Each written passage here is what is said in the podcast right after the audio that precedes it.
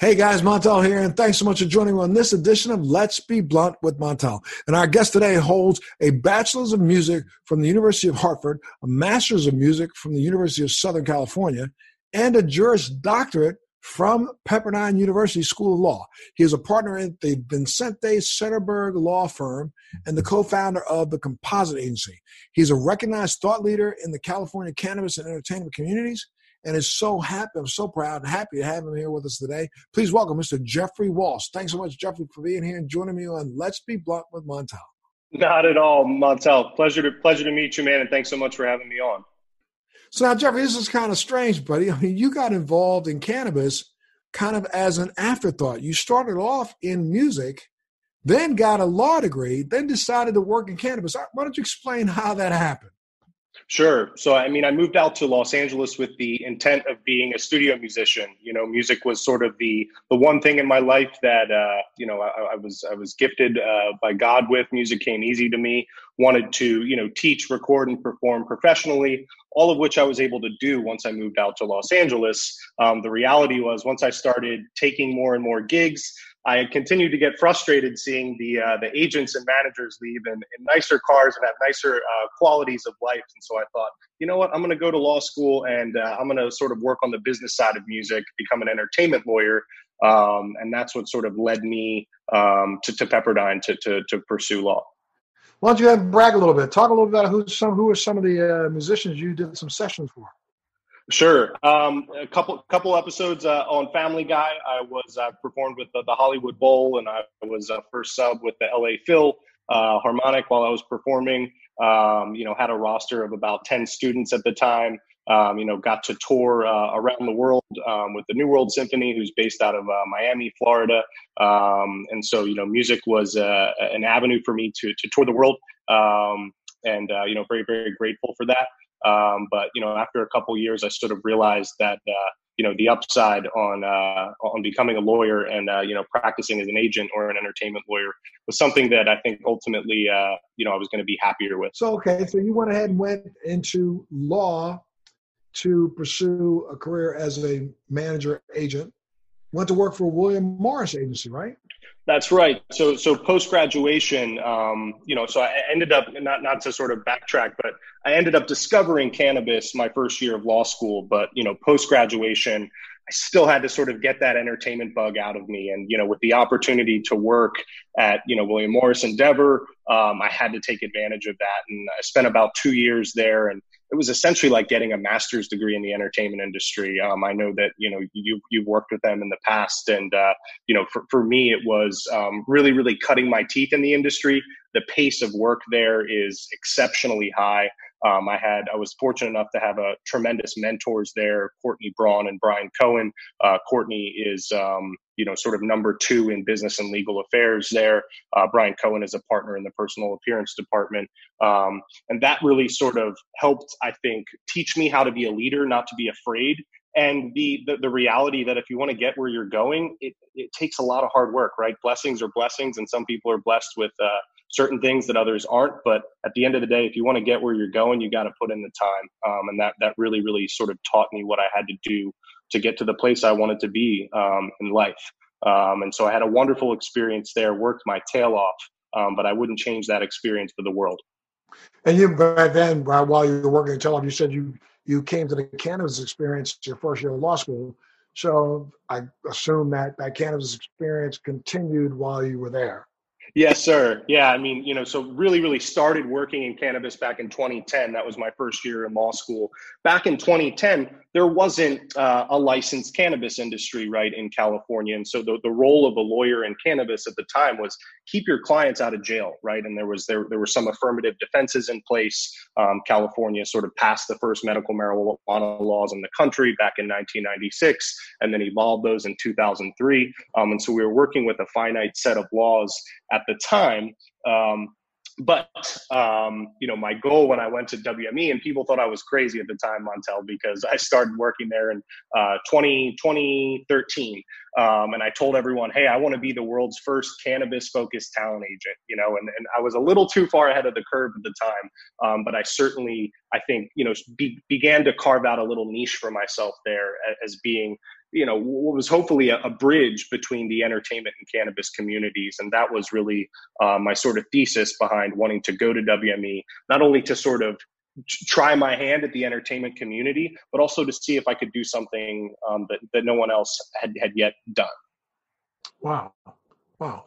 And okay so but but again now you were just dabbling a little bit in those first couple of years there in wme working more as a, as an agent of what an agent would normally do that that's correct. Yeah, I spent about um, half my time um, working as a lawyer um, in corporate business affairs. Um, that was with Courtney Braun, um, but that was sort of my my lane in. Once I um, really really started to make connections and relationships there, you know, talk to the personal appearance department, and I wanted to really, really begin to connect directly with artists and managers. And the personal appearance department was the way to do that, right? And so, um, working with uh, Mr. working on Mr. Brian Cohen's desk, you know, he represents, um, you know, Damian Marley and, and Nas and a bunch of other sort of cannabis friendly artists. Um, that that for me was a good opportunity to begin to make those connections personally, um, and also help you know give myself a further education in how the entertainment world worked because um, like i said i wanted to position myself as having uh, some unique insight into being able to you know bring these two industries that um, i was passionate about together. Now yeah but but back then you're not kidding. That was a really complicated time in the industry. Talk a little bit about some of the the challenges you, you first faced Sure. Well, I think you know, as I think the biggest challenge was overcoming uh, negative perception, right? The, the, the, sort of generations of propaganda that that have preceded us, um, you know, that are associated with you know users of cannabis or the cannabis industry generally, right? And so, I think first and foremost, my goal was to show that you know being an advocate for the cannabis industry didn't mean that you weren't a high quality um, operator or you weren't a consummate professional right um, the, the, the, plant is uh, uh, is capable of doing tremendous things for really anyone is is my belief um, and i thought i know you probably heard back then because I, I was very open back in 2008 i think maybe 2006 is when i first came out and talked about the I was using cannabis on a daily basis and got no support whatsoever from the Hollywood. Absolutely, and I, I, I got to see you speak a couple years later, but I think it was 2015 in Texas. Um, you you did a keynote at a cannabis event in Texas. That was the first time I, I saw you speak live on the topic, and, and, I was inspired. And that was that was right, uh, you know, right after I had left um, WME. And I, you know, I, I, thought to myself, you know, I'm, I'm doing the right thing. You know, I ended, when I ended up leaving, um, just because I'd, I'd sort of hit, I'd sort of hit that ceiling there as far as they, they weren't going to allow me to start um, a cannabis division or, or, lead a cannabis division at the time. Now, ironically, uh, last year, I think every major talent agency uh, they're still keeping it a little secretive, um, but all of them have some type of cannabis focused division um, within those agencies to focus on you know those types of deal flows and opportunities for, for their representation. Stay with us. We'll be right back. Do you want to know how to become a social media influencer, how to grow an online business, how to make money from your laptop and build a profitable online company? Well, I'm going to show you how in my podcast, Living the Red Life. I built a million dollar company at the age of 25, a $10 million company at the age of 30, and now I'm the A list celebrity marketer that speaks around the world on how to transform businesses and make them profitable using Facebook ads, marketing, social media. My name's Rudy Moore, and I'm super pumped to bring you my podcast, Living the Red Life. I know this is going to become your new favorite podcast, and I'm going to show you how to grow a profitable online company step by step every single week. Wow. Yeah, it's really interesting. I mean, the way the way it changed, it's it's so crazy how, you know, I, I think back on uh, on days where literally I would bring up cannabis and see, you know, a frown on a face, and you know, they didn't want to touch the ten foot pole, and now everybody and their mother's trying their best to become a part of the industry, right? Absolutely, and I think for better or worse, right? Um, a lot of this has been sort of addressed with time, and I think cannabis is it, cannabis is such a personal medicine, right? That until it sort of happens to you or someone close to you, where you know you have a situation or you you, you suffer from an illness where cannabis can help, um, it really really takes I think firsthand experiences for people to sort of you know shift their opinion um, because that, then when they see um, you know someone who's really sick and cannabis can really sort of help them you know manage pain effectively without having to take um, you know highly addictive opiates et cetera um, that is something that um, I think, for better or worse, a lot of this is just being patient, um, you know, and sort of letting the medicine speak for itself, and using platforms like yours is why I'm so thankful um, that you do what you do, you know, and have this platform and share um, these experiences. You know, it's just about you know getting these positive messages out to as many people as possible with you know legitimate um, sort of authoritative figures, right, and, and voices. And I think that's how we you know evolve the industry to a point where you know I, I think our goal at our at our at, certainly at our creative agency is to decriminalize cannabis in the average you know consumer's brain, right? And how do we do that? Education um, and hopefully you know some uh, some, some entertainment as well. Well, I mean, I, I think right now, and I've been saying this, you know, for the last since we started. Let's be blunt. I mean, I think the biggest problem that this industry has right now is we spent a lot of time in the last three or four years being B two B. So many people want to get into business. Everybody's in the business, but they forgot about the consumer. And the consumer, we're not educating them to give them a reason why they even want to choose cannabis over what they've been choosing today. And so the more we can educate and the more we have opportunities to get education out there, I think this industry will change and is going to change. I mean, especially even like right now. I mean, during the COVID nineteen crisis, we seem to be sitting a little dormant, though. I got to tell you, I, have been I've been mm, eh, disappointed is the best way to say it in the industry. You know, I mean, I, there's so much more. I mean, we ought to talk offline about this, but I mean, you know, there's so we could be doing right now.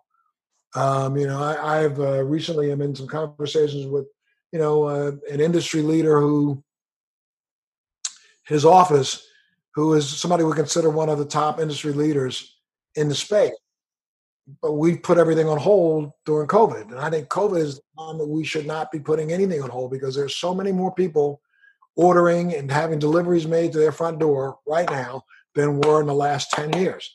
People who recognize that they're getting tired of cracking open that fifth of vodka or that fifth, fifth of JD and, and recognize the weight they're putting on, or JW, and said, hmm, maybe I will try that and now they're quietly doing it in their home. This is the time that we should be actually out here trying our best to educate as much as we can. A hundred, a hundred percent. And you know, I think you know, t- taking a look at what you know the the nation and the world's going through right now. You know, we're trying to view this as a you know, my, my businesses are trying to view this as an opportunity, right, to sort of dust off those old initiatives, right. I think you know, in the the daily pace of traditional life, we get so caught up. Um, everyone's busy, right? And I, I think no matter what, you're going through right now. You know I, I live in la you know I, spend two hours a day in the car right? So i don't i don't spend those two hours a day anymore right? And so how am i utilizing that time so i can maximize you know this time for the benefit of my business partners you know my, my, my colleagues at the, at the law firm and, and, for the community right? And so um, that's easier said than done um, obviously but i think that's why um, you know it, it takes um, it, it, takes a, group of people um, and it takes our whole industry to sort of work together collaboratively to um, to sort of move that needle meaningfully forward. Because th- th- I hope we don't have this much time again, or I hope we don't have to deal with something like this again. Although I think inevitably this is a bit of a new normal. I think it's a new normal too. But I, I, I a couple questions just out of what you just said. I mean, when you said you know the industry needs to come together, that's also one of our biggest problems. We are still you know, a, a pissant industry in the sense that we want to peel on everybody else and make sure we have our little piece of the footprint where we're going to keep doing this until the big boys step in and take it all over. Absolutely and i think that's that's certainly a dynamic on on, on with any of the businesses that i run that i really sort of what i see where, where people struggle right is sort of the, the cultural dynamic right between sort of usually the money side of things the investment side are usually traditional business people right white collar white people right? Uh, for, for the most part. And then you have your operators um, who in large part are, you know, have been disenfranchised um, or who have been, um, you know, who have who have neglected or not wanted to trust, you know, traditional service providers. And so what I really, really um, strive to do in, in everything is find the cultural matches between the money and the operators, right? And that's not always the case, right? Some of the operators are, are self-funded, um, but I think you know a lot of what I do is is uh, are partnership breakups, right? Because people end up in this industry needing to get capitalized um, quickly, and so they take the first money that comes into the door. They get married before they date, right? And then you know, six months down the line, they realize they hate each other. Um, and so I think you know, uh, I really, really strive to do a great job in, in finding you know great fits, you know, amongst um, whether it's investors and operators or you know ancillary service providers and operators. Um, that's something that I think is uh, is crucially important, and that's how myself as as a lawyer, right? You wouldn't really typically think of a lawyer as, as someone like a deal maker per se, right? In the entertainment industry, you would, but in a traditional legal industry, you wouldn't. Um, and that's something that I've really, really tried to to focus, you know, my legal career on is is helping to ensure and create a reputation, you know, for, for myself and my businesses as one that, that really strives to, to to be good good professional matchmakers, essentially. Right. Well, you know, I mean, I think one of the things, if you, again, we'll talk offline on this, but I think one of the areas that you know, we've been working in and working very diligently at for now 20 years has been the education side of this business and making sure that people get educated as to you know even the basics about uh, what we're doing. You know, I mean, we, we really got to start convincing medical schools across this country to start teaching what they should have been teaching the last 30 years, and that's about the endocannabinoid system, the fact that this is not as foreign a product as most people think it is. But we also, once we educate the educators, we have to educate the masses. You know, I mean, boomers out there who could probably use this more than anyone uh, had been been living a life based on you know misinformation and and lies and we need to have to, to take the time now to to re-educate them and get them understanding that this is probably 20 times better for them than anything that they have in their prescription medicine cabinet. Absolutely. Well, and, you know, on the education side, just from a amount of products and SKUs at this point, right? Imagine starting from scratch today, right? If you and I said, okay, hey, let's go to a dispensary or let's pull up a delivery service. You've got tinctures, you've got gummies, you've got creams, you've got you know dozens of strains of cannabis um, you've got your you know your vaporizer cartridges um, that's overwhelming right? I mean uh, for, for a lot of people who don't know where to start and i think you know a, a lot of time i mean my, my advice is always just you know what what's your what what's your needs right? Like so so if you try to sort of address the needs specifically if your knees hurting then you probably don't have to smoke a joint right? You could but you know a, a thc topical on your knee is probably going to be more immediately effective than you know just smoke, uh, smoking cannabis or vaping cannabis, right? Not not necessarily, but um, that it, it's it's that just like basic education, like you're just talking about, is so crucial. And you know where I sort of see the the, the baby boomer generation sort of you know needing um, or, or, or, having the opportunity to use cannabis, cannabis for the most beneficial purposes medically, um, there's just that gap, right? Because they may have consumed cannabis,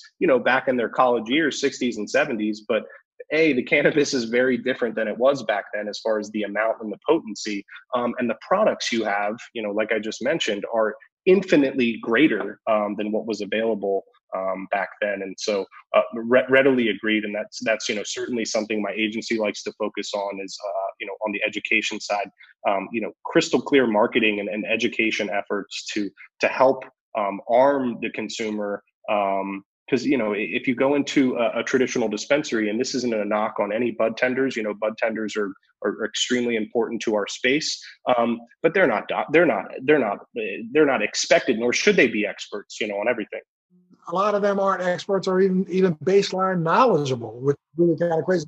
Your knowledge is based on the last guy that came in the back door and dropped off a pound of soap that's who they're their recommendations on which is really you know, but we'll get there. I mean, uh, what do you think the impact of COVID 19 has been on the industry? What do you think about that? Sure. So, I mean, you know, we've been dealing a lot with, um, you know, uh, you know, despite being, you know, ruled an essential business, um, I'm here. We have I, w- I would say certain operators who were able to carve out their market share prior to COVID are actually doing quite well. Um, and, and by those operators, I mean, you know, cultivators, um, you know, manufacturers of, of, very sort of prominent brands and dispensaries. The challenge has been for all of the smaller businesses who weren't really able to carve out their market share they can't sort of survive you know a couple months without um, you know without taking revenue in and so um, you know we've been we've been looking at unfortunately a, a lot of businesses are having to drastically um, you know, sort of di- you know, diminish their operations. You know, look at um, you know letting go of, uh, of some of their sales staff or, or some of their team. Um, you know, trying to potentially pivot um, to like the CBD or hemp space because there are less sort of legal hurdles to get through. Um, you know, been working with a lot of, you know, this isn't exciting stuff per se, but it's just been what I've been dealing with, you know, working with a lot of their landlords and tenants uh, or landlords on, on rent deferrals, um, issues like that. Um, and, and, and really I, I, see right now prominent brands and operators are doing well on sort of both ends of the spectrum on the cultivation side and on the retail side. Um, but a lot of our brand clients are telling us that retailers are stacking cash right now. Everyone's trying to shore up their cash position because of covid um, and everyone's concerned about their cash position. And so um, a lot of our smaller brand clients are, are just not getting paid by dispensaries right now. And, and they feel that that's because these dispensaries are, are just stacking cash. And that's resulting in um, what I think is just going to be, unfortunately, a, a pretty significant consolidation of, of brands in our marketplace over the next um, couple of years. Now, I think there are certain initiatives, um, you know, social equity initiatives, you know, in the city of LA, city of Oakland, places like that, that will help ensure um, that, that, that new brands are able to be, you know, sort of funded with grant funding, you know, from the state and things like that.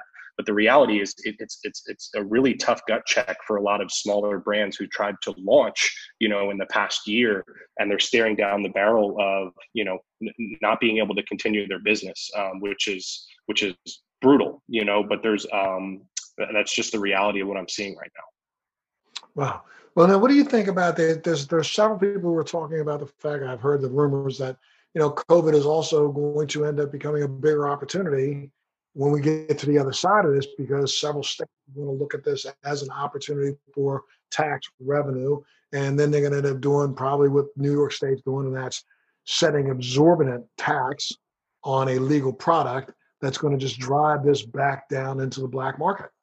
That's the issue we're seeing in, in California as well. You know, I mean, once COVID hit, um, you know, the reality is, you know, I, I, will use a delivery service happily, um, but a lot of people have just sort of, um, you know, gone back to, to calling the, the, person they used to get their cannabis from, you know, um, despite the fact that a lot of dispensaries offer, you know, pickup um, options now. Um, I respect, you know, people not wanting to really have to, you know voluntarily interact with five or six people who they don't know even if they're just picking up their cannabis you still have to go outside and exchange money and you know touch bags and, and be close to people. And so if that's the situation that you're faced with um, i don't blame the consumers for sort of you know going back to their old purchasing habits.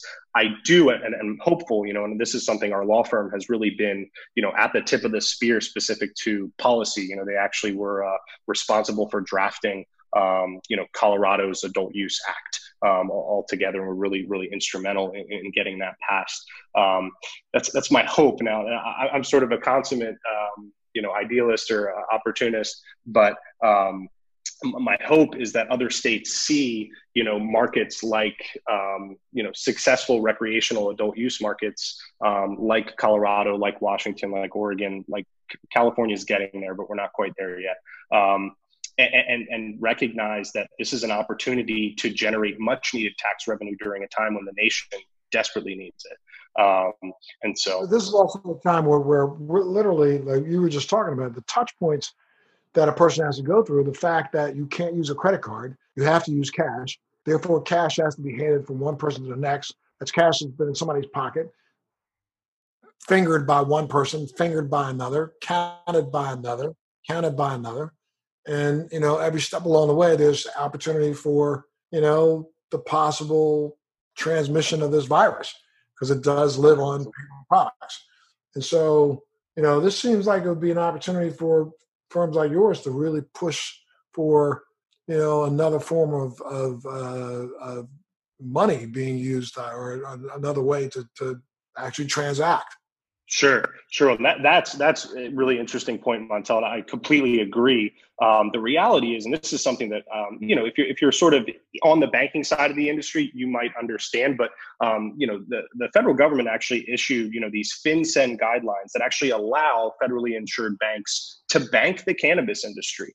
Um, but the reality is, um, they, they have this massive due diligence checklist that banks have to go through to bank the cannabis space. And essentially, the cost of doing business with cannabis businesses isn't worth what isn't worth our space yet. We're not big enough to them. The juice isn't worth the squeeze. Um, and so the reality is, we only see um, in mature adult use markets like Colorado, there are sort of state insured credit unions that will actually bank the space. California is not quite there yet, you know, because frankly, the black market has been competing and thriving. The, the, the legal industry hasn't generated the tax revenue that we've needed to um, that we've needed to sort of get to that point of having state insured credit unions. But I mean, completely agreed that this should be an opportunity. You know, I, I, hate hearing, you know, from our operational clients that, you know, they, they have, you know, several hundred thousand dollars of cash that, you know, that someone's touching, right? And that, you know, they have to put it somewhere. And so they're putting it in safes or, or other things like that. Um, and it, it's just, it's not effective. Um, and it, it, it's, it's not effective for, you know, you know, uh, decreasing the, the, the sort of the curve on this, on the virus, obviously. Now, now you're part of a brand new. You started your own law firm first, right? That yes, sir. And your law firm was then, I guess, purchased out, or you, you went into Vicente Sederberg. Yes, sir. They were, they were not an original cannabis law firm. So they they were. So this is an interesting story, Montel. You'll get a kick out of this. So 2010, um, I met my um, my my first business partner, Luke Stanton, um, at law school. He, he was the guy who introduced me to the cannabis space. So 2010, we're in our first year at Pepperdine. Um, Luke is at the time working for a cannabis focused criminal defense lawyer. He gets me a job there. That's how I started working in the space. Um, Luke and I became, you know, best friends and, and then, you know, soon to be business partners. Um, and, and we came up with this thesis back in 2010 from looking at Colorado go, going, uh, you know, adult use and, recreational and said, you know, who's doing that? Who's responsible for that? So it turns out that Vicente Sederberg started in 2010, and they uh, we essentially modeled you know Frontera Law Group, which was California based, on Vicente Sederberg, who was you know California or who was uh, Colorado based um, at the time, and now now we have sort of a, a nationwide presence. Um, and so we actually modeled Frontera really um, you know after Vicente Sederberg, and you know life's always interesting like that. Um, you know we ended up meeting all of their partners um, you know, uh, like two years ago, and you know, really, really just a perfect culture fit, you know, between us and them, um, and, and and our, our sort of we, we came up with with the plan and idea of really help helping them, you know, bolster their California presence by bringing our roster at Frontera, um, you know, to Vicente Sederberg, um, and help sort of make them a, a preeminent force throughout the country, which they already were. Um, and so, interestingly enough, you know, Vicente Sederberg is the, the oldest, um, well, maybe not the oldest, but certainly the largest at this point, um, you know, cannabis and hemp focused law firm in the country. Oh, that's great. That's great. And you, and what department do you run for them? Or you run a division of them, or? Sure. So I, you know, I would consider myself. I'm a partner. Um, you know, I'm, I'm, Luke and I are the two newest partners of Vicente Sederberg. I sort of co-run the Los Angeles office. You know, downtown LA um, with my colleague Cassia Furman and, Josh Kappel.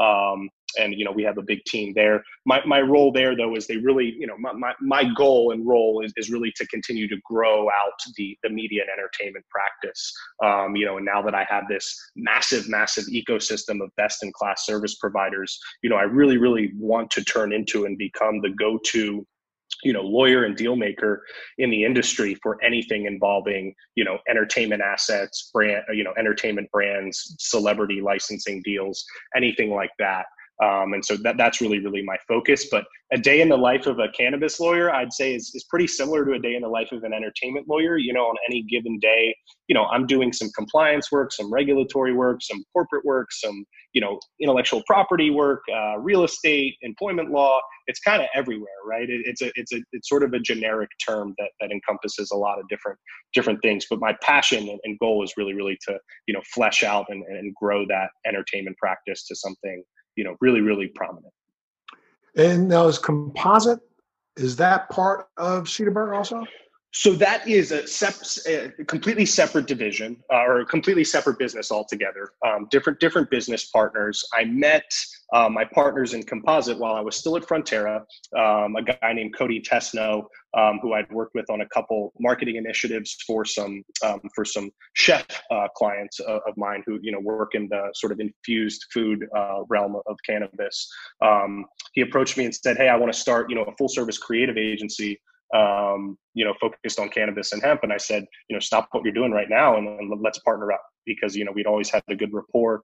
Um, and really our focus there was kind of exactly what I said earlier, create a full service um, agency that's really uh, kind of part of an ecosystem model, right? Like with, with at Frontera, um, and now Vicente Sederberg, um, you know, it, it's not that I have any issue, you know, referring business out to other service providers, but you know, if you lose that contact with the client, it, it, it's a real reality that you're gonna that you're gonna lose their business, right? And so I wanted to keep as much uh, of of a client's business as possible, sort of in our ecosystem and orbit. And so, like the thesis there was really to you know um, bring high quality, you know, um, you know, preeminent first class agency uh, culture and work into the cannabis space because I'm sure you can attest to the fact that not all the products you see um, in the space and that are even on the shelves and even some of the ni- the nicer brands, right? Um, they don't have the best marketing and branding, right? And if you're trying to win over uh, a consumer, right, who, who hasn't consumed cannabis in 30 years or ever, um, I'd, I'd, prefer the product to look like something you'd find in Whole Foods or Sephora than something you'd find, you know, in a back alley right? And so that was really that was really our, our thesis there was hey let's really try to um, improve the optics of the space and again educate you know we, we work with several nonprofits at composite again with that with that goal being to educate and decriminalize cannabis you know in the average consumer's mind. So let's talk a little bit about you know this whole thing that's going on right now. And again because of covid it seems to have kind of thrown this monkey wrench in the middle of the entire cannabis space because we were starting to build out a fairly decent CBD initiative across the country. And I don't know whether it will come to a screeching halt or things still moving forward. What's going on? And what do you think about CBD, the way it's being delivered right now, in the sense that, you know, for some dumb reason, we were differentiating CBD from hemp from cannabis, which it's well within the system. We'll get to that conversation another time.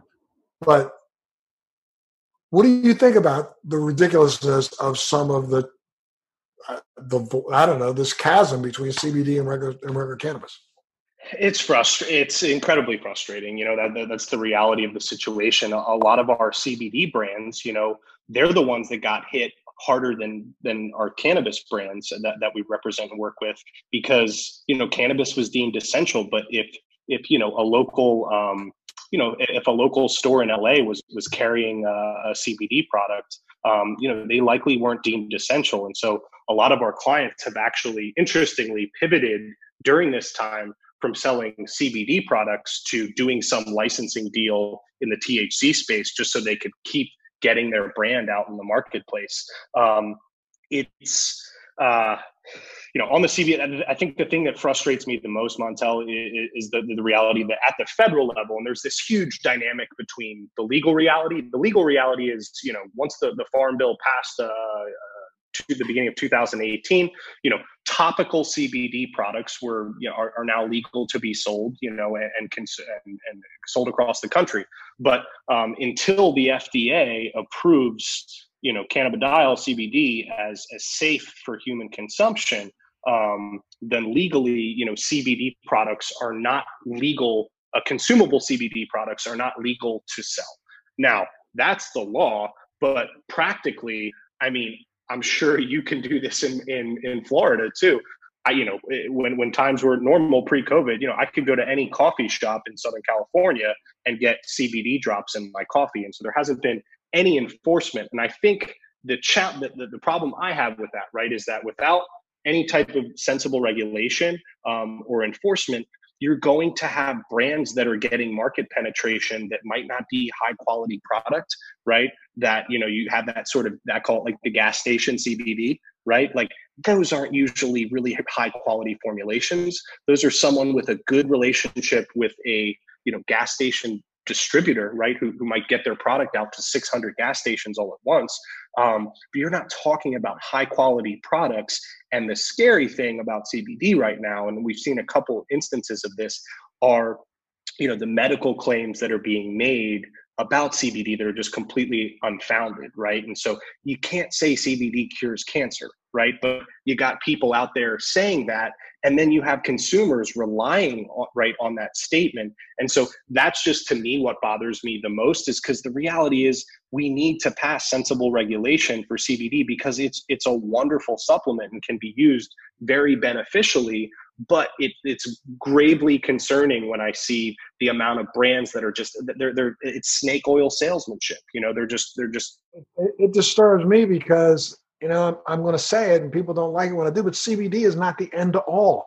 We know that, in fact, the doctor, the person who discovered CBD to begin with, also recognized the fact that you need an entourage effect. You need THCA, you need CBN, you see CBG, you need TS, THCV, you need so many different cannabinoids. There's 166 of them. We only specialize and think about two, THC and CBD. Wrong. And that's the reason why now there's so many broad spectrum ha- uh, hemp products in the marketplace being called that so that people don't make claims to just CBD. But where do you think you see this going once we get post COVID? Sure. So, I mean, my hope is that, I mean, post COVID on the on the CBD side is that, um, you know, a couple of our clients are working on some some really really impressive initiatives. To me, it's not necessarily post COVID; it will be post the FDA approving you know CBD is safe to consume because then Montel we can get that entourage effect starting to you know when you can start to legally combine you know uh, different cannabinoids not just CBD like you like you just talked about with THC right and so we can actually have um, the most effective medicine possible um, you know, and, and products possible. I mean, honestly, when you said look at it that way, we should just have broad spectrum, skip the distillation, where we go to just distilling out one cannabinoid, we should make an infused product that is the whole plant and then go back in, augment it with just a little bit more of one, two, or three of the other cannabinoids Absolutely, and that that's you know I see you know on sort of the science side you know of, of the, the, endocannabinoid system you know there's now um, a couple companies um, you know that are sort of doing you know 23andMe uh, basically for your endocannabinoid system, which gives you an analysis of your system and, and what specific cannabinoids might actually be um, you know most beneficial for your overall health and wellness. Um, and so I I see the future of, CV, of CBD not necessarily post COVID because I, I just you know the reality is we need the government to sort of move and, and, and, and sort of really, really take aggressive action to, to clean this up. And I just, you know, for better or worse, I don't see that happening in the immediate future, given given sort of the status of the country and what we're focusing on. But I see the CBD, I see the cannabinoid. I don't want to say CBD only, but sort of the cannabinoid uh, specific area of products generally, re- really moving towards more personalized medicine right? Um, and that to me would really be um, a win because uh, you know I don't think you necessarily need you know THC to have an effective product, but you certainly need more than just CBD. I can't tell you. I'm sure you get asked all the time. I can't tell you how many people say, "Jeff, is this CBD product good?" And I take a look at what you know whatever picture they send You and I was like, "No, that that's that's not that's it's it's fine, but it's not that's not some you know miracle you know cure in and of itself." But see, I, but I believe that just because we, if, if, you go back to the original research and the original doctor, Dr. Bashum, who discovered this, he stated at the time he discovered it, it works in an entourage effect. Maybe not, you may not need 90% THC to drive CBD, but you need THC, THCA, some CBG, and some of the other cannabinoids in there to actually drive that and help it permeate the cell wall. We know that now for a fact. It's not, not entering, it's not being as efficient as it could be if in fact you were to have the entire spectrum together and then that spectrum together doesn't have to be at the highest levels just that's what helps. It's like a taxi cab you know a taxi cab needs four wheels you know what i mean? Four wheels are some of the other cannabinoids you know I mean, you pull one wheel off it's not going to it's not going to get down the hot road very well. So, but what's in that taxi cab is the cbd and that's being driven by the other cannabinoids Absolutely, absolutely. No, no, couldn't, couldn't. I mean, obviously, you know that, that those are just facts, you know, at, at this point, and um, it'll be. I mean, you know, it, will be interesting to see where it goes. But I think, um, you know, I mean, one hope that I, I, feel like if we come out of this, if, if some of those snake oil, you know, sort of uh, snake oil products, you know, gas station CBD products, you know, kind of die on the vine as a result of this, um, that to me wouldn't be the worst outcome. Not that I want to see businesses fail in any respect. That's not my goal, but I don't want to see consumers taking, you know, uh, mediocre products that have no medical veracity or, or, or, positive effect at all. Yeah, especially when some of those products you're talking about, the gas station products that say CBD don't have any CBD in them at all. well, you got that. You got that too. You're just taking yeah hemp oil, right? Or right. Oil yeah. extract. Yeah, correct. Which is nothing. Yeah. So well, look, you know, uh, uh, your passion started off as music. Are you getting an opportunity to do anything in music still? I am, yeah. You know, fortunately, um, you know, sort of the last couple years, I've really sort of pivoted to, um, you know, performing basically by myself more often. Um, you know, you know, so so I discovered sort of the electronic side of music um, and started producing and, and, DJing my own sets. And so, um, you know, pre-COVID and, and hopefully post-COVID, you know, once once we're in a safer place, I uh, you know get to perform as a saxophonist either with DJs or um, you know my, my, my, true passion is is sort of doing um, live DJ sets where I'm mixing and playing saxophone, you know, with the, the melody um, at the same time. And so I get to do that, you know, like I would say, you know, once every four to five weeks, um, you know, when things are normal. But right now I'm getting uh, th- that extra two hours that I mentioned earlier is, is a good opportunity to sort of get in my shed. I have a nice little music studio here at the house and I'm, I'm, I'm starting to get my fingers back under me, you know, really for the first time in, in a long time. And so, um, you know, that's been good for certainly my, my, my, mental health and the creative side of, of who I am. And, uh, you know, that, that's just something I'll never be able to stop doing because I'm just, uh, you know, music is, is, is, is, a fundamental part of, of, you know, my being. Well, anything that I did not ask you, what would you like to discuss that I didn't ask you? Hmm. I think, I mean, we have covered we've covered a lot of it. I, I, I, would like to. I don't. I don't want to get too political, um, you know. But I, but I would like to just um, you know mention um, that uh, you know what's been going on right now up in Minneapolis. That, that my heart goes out to that to that young man's family. Um, I'm sure you've been watching, uh, you know, what's going on there. Um, it's got to stop. You know, I, am sort of, I'm sure you're sick and tired of being sick and tired. I, I'm, I'm the same way. I am. Yeah, you say I was sick and tired of being sick and tired. I'm, I'm just tired of thinking that I have to be concerned when I step outside my front door. You know what I mean? And I, and right now we're living in a time when we have, you know, for political reasons on someone else's agenda, you know, a country that is divided and doesn't even know why it's divided. And eventually we go to the lowest base denominator, and that's race to keep the divide going. And, you know, it's so unfortunate, so disgusting. Uh, I, it's almost, I'm almost at a loss for words where I, I, I, can't believe that the police department had not already charged these guys with murder. Clear totally. murder. Totally. Murder. Totally. If totally. I or you, and I, I can't tell what ethnicity you are, but if I or you were caught holding anybody on the ground, kneeling on someone's neck for eight minutes long, we would already have a pole shoved up our you know what and, and tied to the wall in the prison. So I, I just don't get it. Absolutely, absolutely. No, I couldn't, I couldn't agree more. You know, that, that, I mean, I, I was in tears, you know, there were tears running down my face when I, when I saw that video, it was, it was brutal to watch. And so I, am just, uh, I'm hopeful that if nothing else, that this is an opportunity for them to address this the right way, make sure they are charged appropriately um, and immediately. Well, you know, I'll tell you something. One of the things that, that this morning, and I shouldn't say it, it, it at least gave me a little hope this morning when I watched some of the video of the protest coming from Minneapolis, I was heartened by the fact that there were so many people who were Caucasian out there protesting.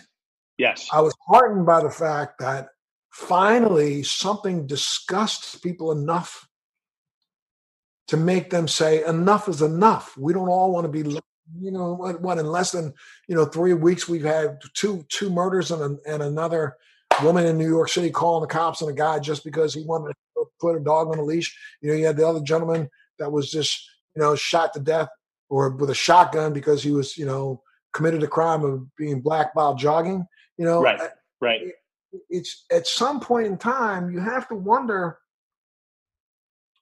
when do other people say enough is enough? I mean, you know, it's not just left up to, you know, I feel like I, I, can scream at the top of my lungs every single day, but I'm just another, there he goes again, one of them black men, you know, running his mouth and, and arguing for argument's sake. No, I, I'm, I'm just praying and wishing that more people come together and say, this is wrong. And that was heartening today to see the fact that there were so many different people of so many different backgrounds out protesting. And protesting, I don't want to see violent protests in America. No, no, yeah, totally, totally. I hate the idea of it.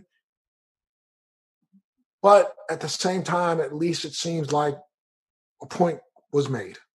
Uh, agreed wholeheartedly. And I think, you know, at this point, you're starting to see you know white people um, you know kind of also agreeing enough is enough and when you're silent like you're not to blame if you're silent but if you're not participating and, and, and standing with you know your community I think I think you have to acknowledge some some blame there as well, right? If you're if you're not participating in uh, whether that's spreading education and knowledge or dissatisfaction with what's going on.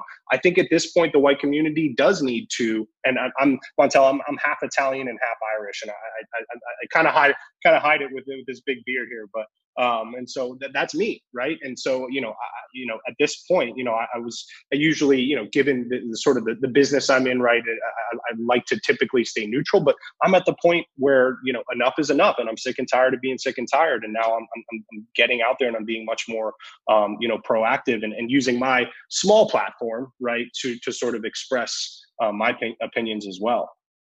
You know i gotta tell you though I, I wish those other you know there was only one guy with a knee on a neck, there were three guys watching. And those other three cops that were standing there watching are just as culpable as the one with the knee on the neck. 100%. Until we get, you know, I understand the blue wall of science, silence, and I understand the fact that, you know, these first responders need to stay together and stand together, but they can't stand for ignorance. They can't. And if they allow themselves to do so, they're just as culpable. So, my friend, I can't say thank you enough for being here today, sharing with us. And I'm telling you, you know, you said so much in this this podcast today with Let's Be Blunt that uh, I and my office is definitely going to reach out to you because I think there's some things that we could definitely do synergistically to help move this and get this keep this move this movement moving forward. Oh, that's music to my ears, Montel. It's an honor and a pleasure, man. So thank you so much for the opportunity, and, and thank you to your team. And uh, I'm looking forward to. Uh, to I'll happy to chat whenever, my friend. Absolutely, We'd love to have you back. You know, you've been tuning in to Let's Be Blunt. Mother. If somebody wanted to reach out to you and get some information from you, how would they do so? Give me your website, whatever you want to throw out. Sure. Um, you know, you can, uh, my, my email address, well, um, you can go to my Instagram is at JD Welsh, J D W E L S H. That's an easy follow. Um, you can also uh, email me at uh, j.welsh at vicentesederberg.com. That's a bit of a mouthful, so maybe we can put that um, at the link at the bottom. We'll post it at the bottom. Absolutely. No, my pleasure, Montel. Thank you so much, man. This is this was an honor. Absolutely. An honor for me too, sir. Thank you so much. You've been tuning in to Let's Be Blunt Montel. Make sure you tune into the next one. Thanks a lot for being here.